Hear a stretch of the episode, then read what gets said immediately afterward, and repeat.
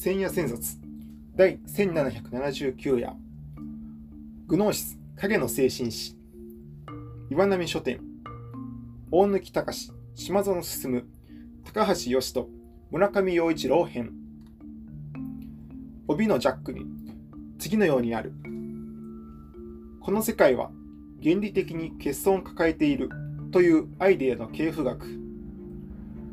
グノーシス思想の特徴を端的に表しているフレーズだ。まさにそうだ。原理的に欠損を抱え込んでいるのは世界そのものなのである。世界に何かが欠けるのではなく世界はそもそもそれ自体が欠損によって構成されてきたものなのである。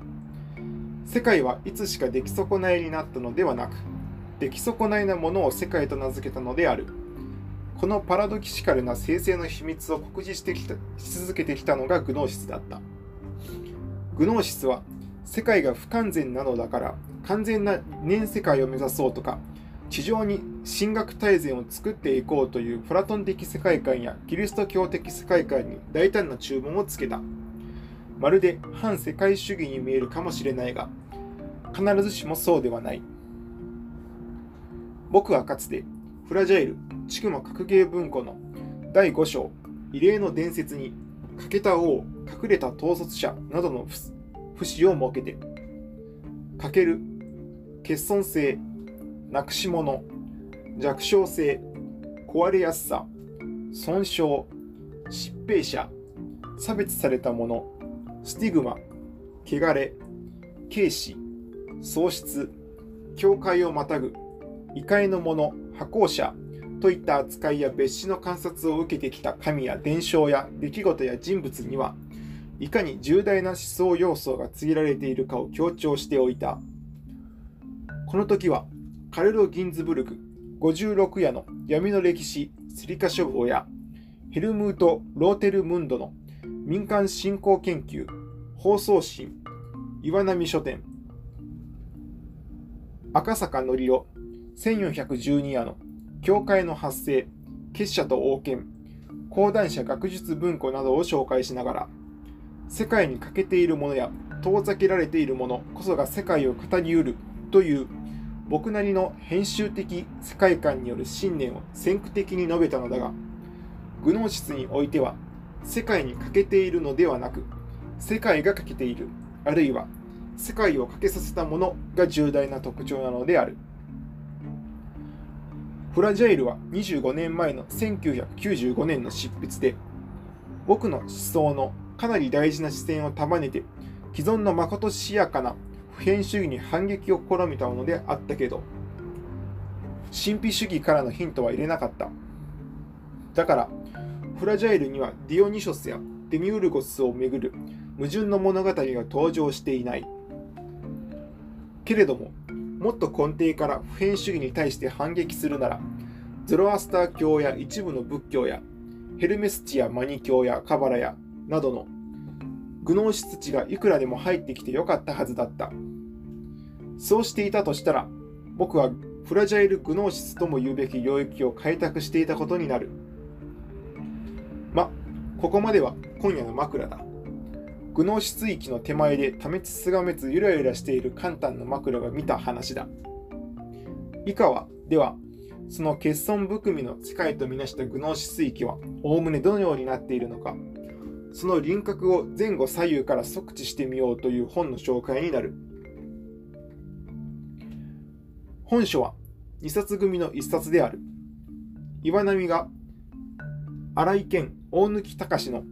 編集的監修でナグハマディ文書全4冊を刊行したことを背景に、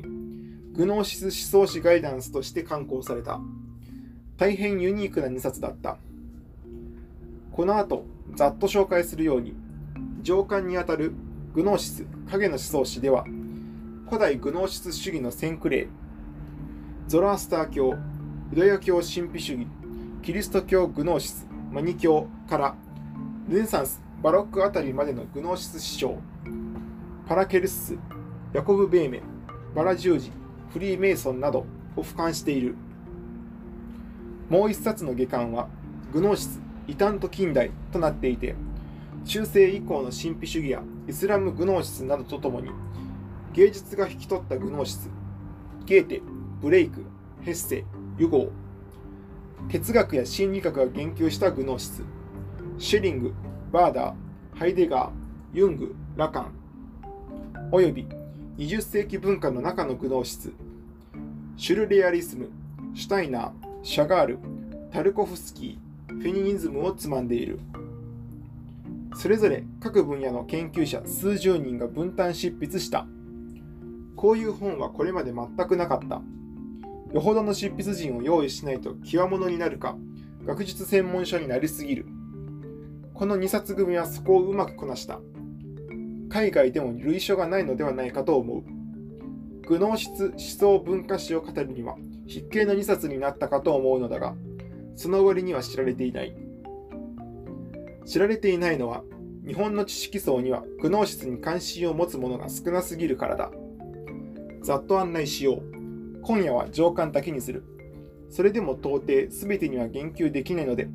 かなり手短なものになるけれど、気になったところだけをメモ風に書いておく。執筆者の肩書きは省いた。できれば下巻もいずれ紹介したい。大貫隆現グノーシスとグノーシス的なるもの。ハロルド・ブルームがグノーシス主義こそは最初のしかも強力な脱構築であるといったことを引きながら、一方は、ナグハマディ文書とメッシーナ提案に基づくグノーシス思想の原型を、他方では、フロイト・ユングの深層心理学、ユゴー962夜、メルビル300夜、フォースター1268夜、トーマス・マン316夜。らが参入した。グノーシス的なるものを案内する。また、IP クリアノがグノーシスの木、脈で指摘したこと、すなわち、グノーシス神話にはいくつものトポスが機能するのだが、そのうちのソフィアの過失と無知猛昧の造物種というトポスでは、頻繁な要素の入れ替えが可能になっていることに注意を促した。クリアーノはこのことからグノーシスには観念の生成をもたらす教示的なシステム、アイディールシステムが作用していて、物語を様々なロジカルゲームに変形可能にする形態動学、モルモルフォダイナミクスがあると見た。大貫隆宇宙の超越と神。各地の世界神話には、統立した宇宙樹が出てきてぎょっとされる。僕はダンテ913夜の新曲で初めてお目にかかったが、ベーダ神話にもイスラム神話にもカバラにも出てくる。根っこが天空に向かい、仕様が地上に向いているということは、地上が不安定で不確かなことを表していた。存在を確固たるものにするには、世界をひっくり返してみなければならないのである。そのひっくり返した世界がグノーシス宇宙においてのプレイローマであった。しかし、そのようにグノーシスを解釈できるようにするには、我々も統立しながら思考できる発想力を手にしなければならない。近代的な個人主義による発想は通じない。筒井賢治、知られざる神、キリスト教グノーシスの否定神学。広範囲にグノーシス宗教的な語りの際を検証した古典古典学者ノルデンのモノグラフィー、知られざる神、1913年に敬意を払って、キリスト教グノーシスのバレンティン派、バシリーゲス、マルキオンらが否定神学的であったことを導き出す。初期キリスト教はこれらを媒介的に、かつ最大限に利用して、あの教義を確立した。否定神学、アポファティク・テオロギアとは、神は一切の術語を超えたものなのだから、神を説明するには、神は何々ではないという否定表現でしか語れないとするもので、古代ギリシアにすでにすでに芽生えていたが、3世紀の新プラトン主義者、プラトニプラティノスのエネアデス、4世紀のニュッサのグレゴリウスのモーセの生涯、6世紀のギ・ドゥヨニュソスの神明論、神秘神学などに顕著に現れた。インド哲学のパニシャットやナーガルジュナの中論にも現れる。哲学的には不可知論に属する。松村和夫、グノーシス神話。グノーシス文書には、神やそれに準ずるアルコーンやアイオンが登場して、それらによって世界の創造の様子が述べられる。それは、ギリシア神話一般が持つミュトス、神話が持つ筋書きと文法とは異なる仕組みによる現実ではあるが、やはりもう一つのミトスだった。ところが、そのもう一つのミトスには、作話と虚偽を平然と内包させるミトスであった。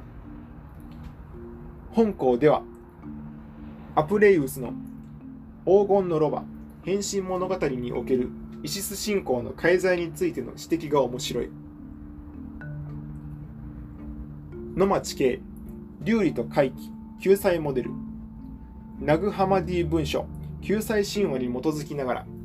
キリスト教、新プラトン主義、グノーシス派のいずれもが救済宗教であったことが紹介されるのだが、それぞれの救済にそれぞれ独特のねじりがあることが興味深い。1、アレクサンドリアのクレメンス絨毯に、バレンティノス派のテオドトスらのからの抜粋が収録されていて、そこに世界は住むにふさわしからぬもの、あのイケテオンとみなす発言がある。野町はここにグノーシスの反宇宙的態度が端的に現れていると見る。グノーシス主義者は自分たち人間たるものを違法人、クセノスとみなしたのである。2. 多くの救済神話では、産出と生成は思考心にのみ属する権能になる。ところが、最下位のアイオンであるソフィアは、思考心の承認なしに自分の要像を出現させたいという不遜な野望を抱き、異形の子エルダバオートを流出させ、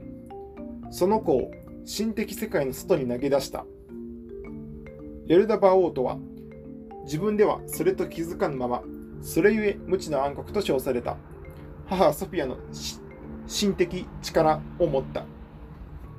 その、このねじりが、グノーシスにおける心的起源の自覚と、それへの回帰という救済感を作り出す伏線となった。大貫隆、グノーシス、グノーシス主義の衝撃、古代末期の宗教運動、グノーシス思想の背景には、A. ヘブライズム、ユダヤ教とキリスト教、B. ヘレニズム、プラトン哲学とストアスコア哲学ストア哲学の改変。C. イラニズム。ゾロアスター教からの展開。という3つのコンテキストが動いている。この大抜き論文ではそれらを真論宇宙論人間論救済論終末論霊天論生活倫理政治権力論および言語と図像による表現論に分けて紹介する。月本明夫。古代メソポタミアから見たグノーシス創生神話。ナグハマディ文書に残された。ヨハネの。アポクリフォン。目次録では。ソフィアの過失によって生じた。第一のアルコーンである。ヤルダバオートが造物主として。12人の天使。行動12級と。7人の天の支配者。太陽月5惑星を創生したことになっている。星座占いがここに発したバビロニア先生術が変換されたのである。グノーシスの知恵がなければ先生術は出体しなかった。山本岩尾プラトニズムとグノーシス主義プラトン799夜の別腹からグノーシスが生まれたのかそれともグノーシスがプラトンを遺体にしたのか？この不足不利のような際どい関係を正しく説明するのは結構難しいが、その際どい関係を引き取っているのがデミウルゴスをめぐる解釈だ。プラトンは世界が無から創造されたのではなく、職人の王デミウルゴスが何らかの素材を元に組み立てたのだとしても、それは理性が創造の必然性を説得したからであるとみなした。グノーシスはそのプラトンの見方そのものを世界創造のロジックから追い出した。どちらにも軍配は上がらない。荻野博之、ヘレニズム哲学とグノーシス主義決定論的世界観の因果初期ストア派は一方で自然宇宙の合理性からの帰結として決定論を維持しながら他方で人間を無理や怠惰や絶望に陥らせることなくその尊厳の根拠としての自由を擁護しようとした。しかしこの努力はメガラ派ペリパトス派アカデメイア派エピクロス派などのヘレニズム期の諸学派からするとあまりにも危なっかしくそのためエピクロスのように原子に自由意志を認めてそれる活動をする性能を与えるような施策者も現れた。特に摂理プロノイアと宿命ヘイマルメネーをめぐっては決定論こそが人間の自由を拘束し展望を奪っているのではないかと目されて摂理と宿命の調停は不可能だと考えられた。こうしてヘレニズム哲学は新プラトン主義へヘルメス主義へグノーシス主義へと転戦していった。それはしかしオリゲネス345やらの初期キリスト教の恐怖たちにとっては忌まわしい思想に移ったわけである。大貫隆ゾロアスター教とマニ教。ヘレニズム期のグノーシスは教団や寺院を作らなかったのでゾロアスター教マニ教マンダ教ズルバン教などとの関連からその隠れた可能性を議論することが多い。特にマニ教はもしグノーシスが教団活動をしていたらこうなったのかもしれないと思わせる特色を秘めてゾロアスター教の一部の一部も取り入れていたのでグノーシス研究者の間では親しく参照される。マニは216年のパルティアの貴族の子としてバビロニアに生まれてユダヤ教やグノーシス主義の傾向の強い洗礼教団エルカサイ派で修行した後啓示を受けて目覚め自身で教授活動を開始すると。その原始教団はササン朝ペルシア化の社会に少しずつ広まっていった。276年にマニが処刑された後も幾多の弾圧を受けながらも後継者たちによるマニ教が地中海の全域に活動勢力を残した。若い日々のアウグスティヌス733夜もマニ教徒であった。その後三位一体論を唱えてマニ教を批判した。マニ教の教理は救済神話に基づいていて天地の出現以前に善と悪の2つの世界王国が先行していると見た。光の国には大いなる父と生命の母がいてそこから原原人が出現して5人の息子大気風光水火とともに闇の王の軍勢と戦うのだが原人は囚われた。それを助けるために光の友大いなる建築士生ける霊が呼び出されあれこれの手立てを尽くした上で闇の息子たちを殺してその体から8つの大地を作り太陽と月を創生した。大いなる父はこれらに応えて第三の使者を派遣しこの使者が王道12級を作りここに光の船が回転するようになった。うんぬん。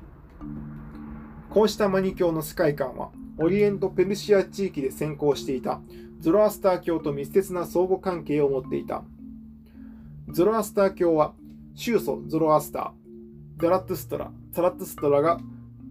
総称した古代アーリア人の宗教で光明神アフラマズダと悪神アングラマインニュの劇的な対比によってスカイを語る。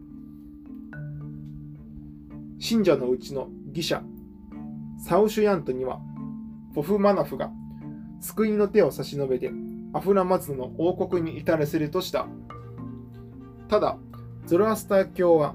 聖典アベスタの編集的最終著述が6世紀までかかったのでそれまでの間その信仰思想や考え方の断片的な知識が各地に散ってグノーシスやマニ教やスルバン教に取り込まれることになった。ズルバン教は古代ペルシア社会の聖子マギたちから信仰された。ズルバンとはアフェスター語の無給時空のことでギリシア語のアイオンにあたる。光と闇善と悪女性と男性の両方を体現した。ズルバンはアフラマツダとアングラマインユを生んだとされた。これらはさまざまな集合関係にあったのでなかなかその流れや特徴がつかみにくい。この辺りのこと本書の執筆陣には入っていないが青木武1421夜の古代オリエントの宗教講談社現代新書がグノーシスとの関係にまで言及して分かりやすい。青木のゾロアスター教マニ教講談社聖書メチエとともに読まれるといいのではないか。近藤仁古代宇宙論先生術生理学とグノーシス主義。カルディア人の考案した先生術は古代ギリシアで開花しアレキサンドリアのヘレニズム文化の下で王道12級をめぐる精緻な推察システムとして成熟しプトレマイオスのテトラビブロスやマニリウスのアストロノミカなどに結実した。グノシス派はこうした精神科医至上主義に文句をつけキリスト教は先生術そのものを非合理なものとして断罪したがネストリウス派やヘレニックな先生術をイスラム社会に伝えたのでそれが12世紀にラテン語に訳されると15世紀のルネサンスで返り咲いた。手島勲手島勲やカバラメルカバーヘイハロット文学とグノーシス主義ゲルショム・ショーレムの名著ユダヤ神秘主義法政大学出版局によって初めて本格的に浮上したカバラ本書ではカバラをどう見るか。本論はそこに焦点を当てる。ショーレム以前中世プロヴァンス地方に立ち上がったカバラについては他方では一方では13世紀後半に登場したゾハール後期の書とともにユダヤ教神秘主義が深まったものとして他方ではラビ・アヒバやラビ・イシマエルを主人公とするメルカバー・ヘイハロット文学のテキストとして理性的なユダヤ教解釈特にマイモニデスの解釈に対する新プラトン主義的な批判や反発に基づくものだと一括されていた。しかしショーレムはカバラの本来の意味である伝承。カバラはヘブライ語で受け取るの語根から派生した言葉に戻って中世カバラ思想はユダヤ教のもともとの伝承力の中に潜んでいたものの露出であるとみなしカバラ的なるもののルーツの網目を広げた。何が露出してきたのか。セフィロート。スフィロット。生命の木をめぐる思想がその魔法的な魅力を見せたのだ世界は10個のセフィラ世界の交点のようなもの、サファイアの語源が順に流出して、これらがしかるべき位置につき、相互の関係力を発揮し合うことで完成形に向かうとした。塩素不説。ショーレムはこのセフィロートがグノーシス主義のプレーローマに、ツフィラがアイオンにそれぞれ相当すると見て、古代中世を通じてユダヤ教グノーシス主義とも言うべき思想が脈動していると見た。北博ユダヤ教目次文学とグノーシス主義。目次文学とはヨハネ目次録の影響が作ったテキスト群のことである。これまではアモス書イザヤ書エレミア書といった預言者による証明告白のテキストが先行していたのだが紀元前2世紀以降はヨハネ目次録に端を発したアポカリプシスによる啓示が隠然と流行した。グノーシスがアポカリプシスめいたテキストを残したのはナグハマディ文書に残る。この流れがグノーシス的な地下水脈の標則があったのだろうということを告げる。クラウス・コッホの目次文学の探求。日本キリスト教団出版局などが参考になる。出村都。古代恐怖のグノーシス像。ヘレニックなグノーシス思想を最初に取り上げたのはこれを批判しようとした初期キリスト教の恐怖たちだった。先頭を切ったのはリオンのエイレナイオス。130から200年頃の異端反駁で、続いてこれに押されるようにして、テルトリアヌスのバレンバレンティノス派反駁、論駁、ヒッポリュトスの全異端反駁、エビファニオスのパナリオン、躍郎、エウセビオスの教会史に及び、さらに恐怖オリゲネス、185から253年、345夜において、批判の構造としてのグノーシスが明示されるに至った。オリゲネスは何とかして、教会の教えを偽造せずに擁護することができ、偽りの知識、グノーシスを支持する者たちを論破し得るものを生み出そうとしたのだった。この辺のことについては、ルイ・ブイエのキリスト教神秘思想史1、恐怖と東方の霊性、平凡者が参考になる。戸田聡、グノシス主義と修道性。グノーシスは教会や修道院を作らなかった。しかし、1945年にナグハマディ文書がパピルスにコプトでコプト語で書かれたまま発見された場所は、かつてパコミュース、パフォームの修道院があった地域であった。このことから、グノーシスと修道院の確立の間には何らかの共振関係があるのではないかと取りとされてきた。しかし、この共振関係は今のところ定説には至っていない。ナグハマディ文書の編集作業に修道者が関わっていただろうことは認められるのだが、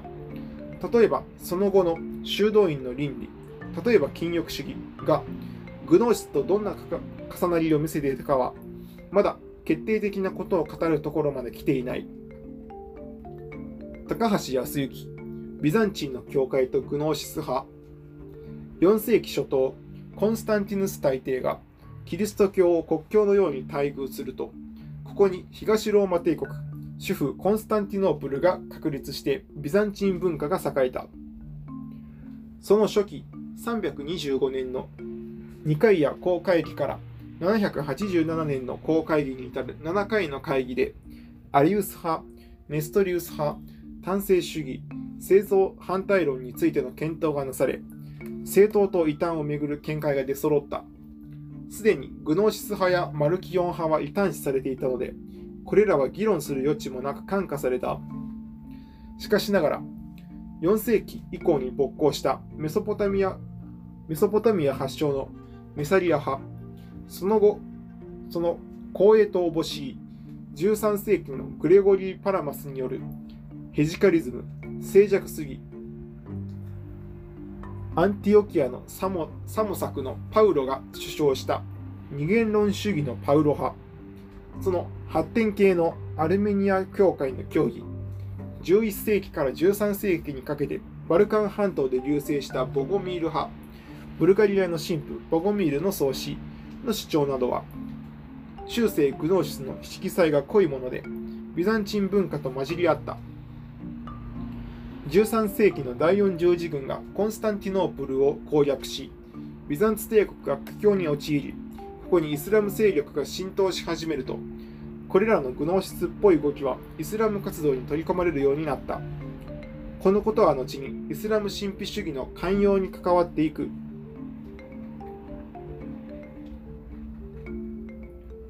山内史郎普遍論争とグノーシス主義普遍論争というのは普遍的なるものが実在するのかどうかをめぐる議論のことで実在していないとするなら普遍普遍概念は言葉上だけの有名的なものだとする。イスラム哲学のアビセンナが13世紀に表した論理学と刑事上学がラテン語に翻訳されて急速にヨーロッパ思想の中に浸透したトマス・アキナスガンのヘンリクスドゥンス・スコトゥスらが実在論を解き、オッカムらが有名論を説いた。普遍論争は神の実在を認めさせる神学や哲理には欠かせない。キリスト者にとって神が概念上だけのものであっては困るし、神に似姿、今号がないというのも困る。何と言っても無になってはまずい。そこで普遍としての神を類、主、主査、特有性、偶有性、などの検討を通して確証したしようとしたわけである。ところが、語り派、カタレスが、このような普遍論争を一周するかのような考え方を打ち出した。語り派は、10世紀半ばにフランス南部とイタリア北部に現れたキリスト教色の濃い民衆運動でありながら、神と無の両立を主張する二元論に依拠し、神の一元性、三位一体、幼児の洗礼、免罪符、階層的教会組織を否定したのである。語り派は少数の監督者、禁欲者と比較的緩やかな信仰を持つ信徒による運動体だが、正常なるものを重視して、現世から一挙に離脱して悲願、天国に到達しようとする天使主義的飛躍を目指した。これは普遍を語る術としては意外な方法の提唱になった。そこにグノーシス主義が出入りした。なお、普遍論争と天使の介在については、山内四郎の名著、普遍論争、法難者学術文庫、天使の記号学、岩波書店が、語り派については、ルネ・ルネ・レッリの異端語り派の哲学、法政大学出版局、フエネナンニール、異端語り派、白水社、ユーリー・ストヤノフ、ヨーロッパ異端の源流、語り派とボゴミール派、平凡社、渡辺正美、異端語り派の研究、岩波書店、ミシェル・ロクベール、異端語り派の歴史、講談社、オットー・ラン、聖杯十字軍、語り派の悲劇、ブライ出版などが参考になる。村上陽一郎、グノーシスと影の精神史。グノーシス主義はヨーロッパの影の思想を担ってきた。輝く思想の中心になってきたのはスコラ哲学であり、正統キリスト教である。スコラ哲学が確立すると、ボゴミール派や語り派などは影の異端として退けられ、これを制圧するための十字軍、アルビジョワ十字軍なども出動した。グノーシス主義は長らく影に回っていた。それがルネサンスを迎えて様相を変えた。反シコラ主義が頭をもたげ、一方ではコペルニクスからガリレオに及ぶ観測値の科学が、他方ではグノーシス値、ヘルメス値、カバラ値が蘇ったのである。後者にはピコデラ・ミランドラ、デ・ラポルタ、マルシリオ・フィッチーノ、ロバート・フラッドらがいた。特にメディチ家の庇護を受けたフィッチーノのアカデミア・プラトニカはヘルメス全書の復活に挑み、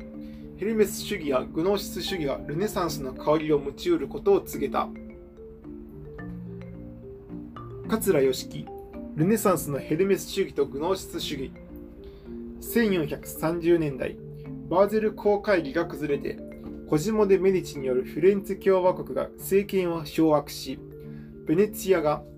国会、地中海、大西洋をまたぐ包摂的な交易権が誕生すると、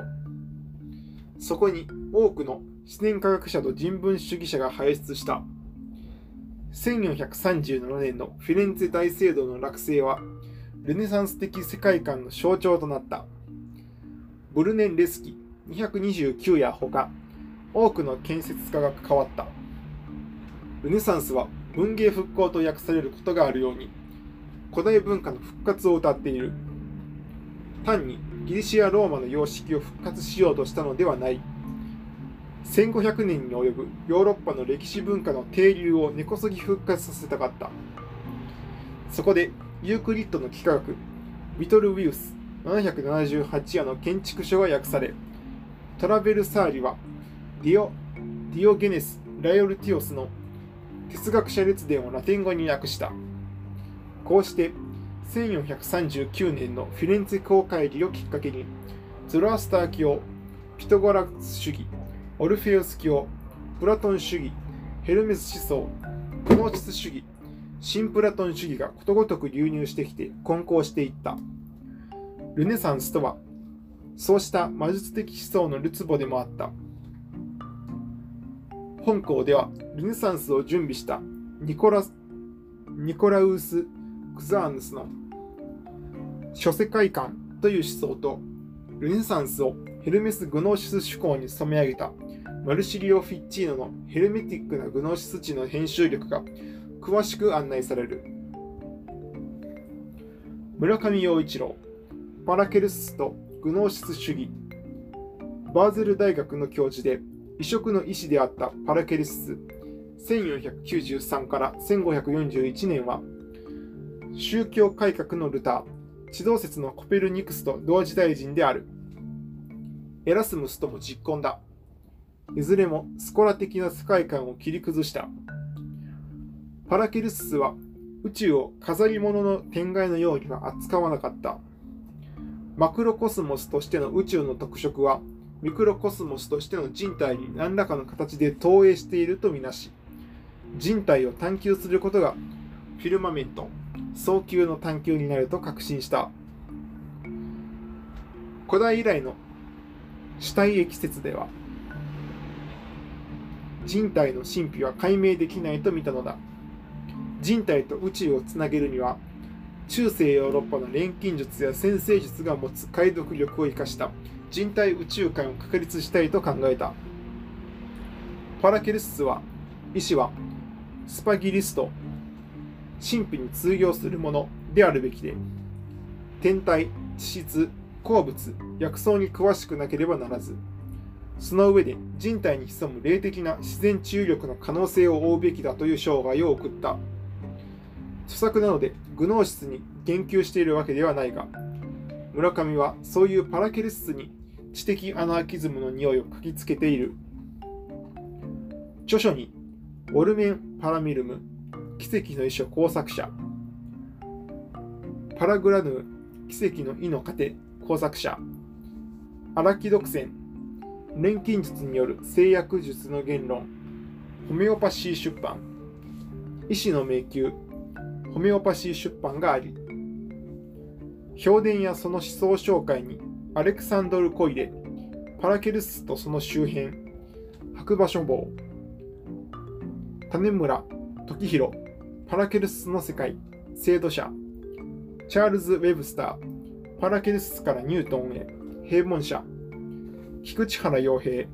パラケルスと魔術的ルネサンス、軽装書房がある。ちなみにパラケルスは毒の父とも呼ばれているのだが、それは全てのものは毒である。という見方を貫いたからだった。薬か毒かであるかどうかは、その物質を服用する量によるとみなしたのである。横山あゆみ、聖杯伝説とグノーシス主義、中世ラテン語のグラダリス。グラダリスが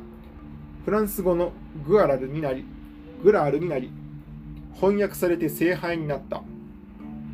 フランス語が元になっているのは、聖杯伝説がフランスの物語作家、クレチアン・ド・トロワのペルスバル、パーシバル、または聖杯の伝説で初めて聖杯が活躍したからだ。言わずと知れたアーサー王伝説の英雄譚の中のヒーローの話だが、聖杯そのものはキリスト教とともにカリスとして伝承されてきたもので、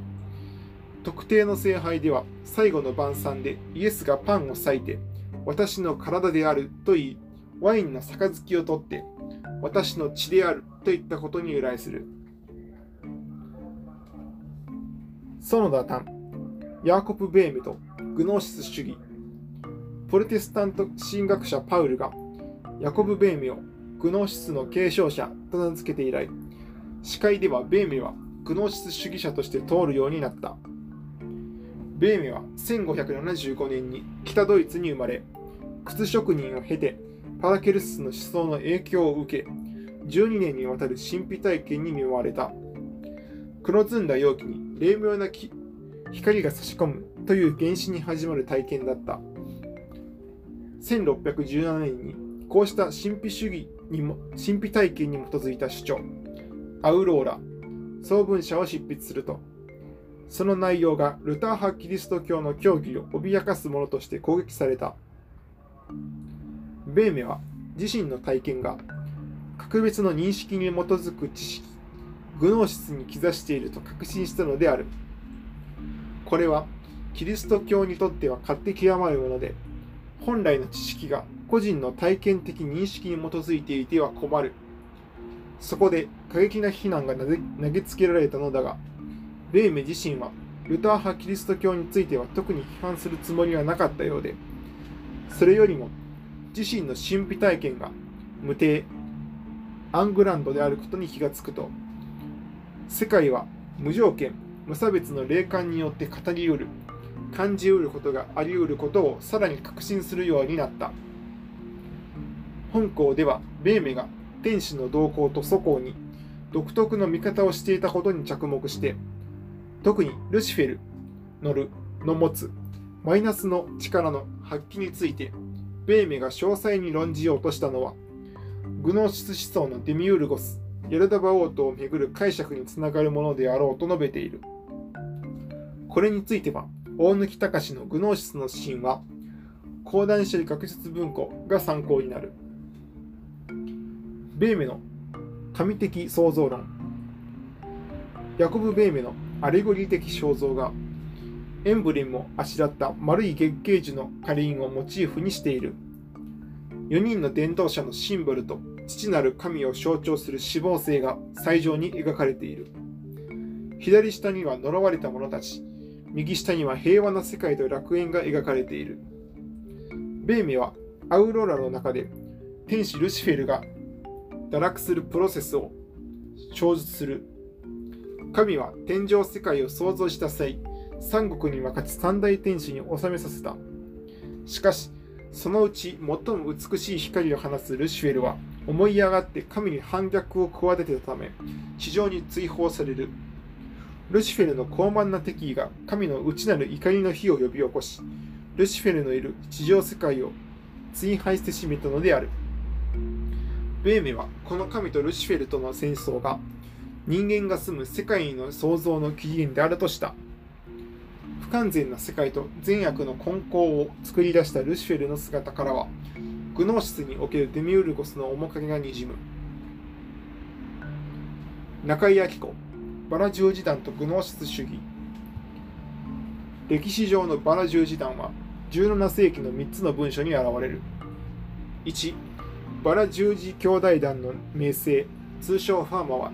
創設者クリスチャン・ローゼン・クロイツの履歴について述べる。モロッコのフェズで魔術やカバラやヘルメス学を学んだローゼンクロイツが、その後はオリエントを遍歴して故郷のドイツに戻り、8名のメンバーと共に修道会に似た解明を結んだという文章だ。魔術的な文字と魔術的言語を工夫したことになっている。兄弟団のことは100年にわたって秘密にするようにも記されていた。2. バラ十字兄弟団の心情告白。通称コンフェッシオはファーマの補足で最速を記している1615年に出版されたクリスティアン・ローゼンクロイツの科学の婚礼通称科学の婚礼は主人公のローゼンクロイツが錬金術をふんだんに駆使して主人公が黄金の石の騎士になっていくという7日間の体験物語という体裁をとっているのだが実はローゼンクロイツの名を語ったヨハン・バレンティン・アンドレーが1616年に書いたものだった。このようにバラ十字団は少数者の宣言や記書によって世に伝わっていったもので必ずしも秘密結社の秘密結社としての活動をしていたわけではないのだが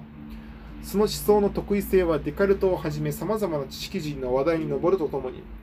カバラの思想パラケルスの評価、象形文字、秘密文字の使用など、その後の秘密結社の特色をユニークに先駆するものであったため、フランシス・イエイツ417やアントワーヌ・フェーブルによってヘルメス地やグノーシス地の代表的な読み替えとして注目されるようになった。詳しくはフランシス・イエイツ、バラジオジの覚醒、隠されたヨーロッパ精神史、工作者、クリストファー・マッキントッシュのバラ十字団、筑門学級文庫などを参照されたい。竹下節子、フリーメイソンとグノーシス主義。記録に残るフリーメイソン、石宿組合の記録は、1390年の聖堂建築同業組合の活動を伝えている。ゴシック建築に関わる石工たちの中隊だ。その石工メンバーシップがイニシエーション、入団儀式を伴うようになったのは1637年あたり、そこにシンボルの解釈学が加わったのは1696年のことらしい。竹下はこれを実践メイスンから四弁メイスンへの転換と呼んでいて、そうなったのにはバラジオ時代の文書の影響があったという。いわゆるフリーメイソン憲章は1723年に起草され、5年後にフランスロッジが開設された。これはフリーメイソンの中で全てのキリスト教を神秘主義的に和解させようという意図を持っていた。その後、マルティヌ・ド・パスカリが存在の再統合論を試み、メンバーの中のハイグレード派は、そこにカバラの解釈力やヤコブ・ベーメの思想を取り込み、カリオストロ伯爵がエジプト式のグランドコプト憲令を提唱した提唱した時には、各地に様々なロッジが誕生した。その一方で、ドイツロマン派やベルエベルエポックオカルティズムのように、感覚的にフリーメイソンとの融和を持つムーブメントなども立ち現れ、ついに20世紀のルネゲの1886年から1951年において、新たなグノーシス地の専用がもたらされることになったのである。ゲノンについては改めて千夜千冊しようと思っているのだが、1910年にラ・グノーズ、グノーシスという雑誌を創刊したことをここでは紹介しておく。僕はピエール・ド・マンディアルグの家を訪れたとき、マンディアルグが自分が最も信頼している思想家はルネ・ゲノンだと何度も言っていたのに驚いたものだ。グノーシス、影の精神師、賢者、大貫隆、島津の進む、高橋義人、村上陽一郎。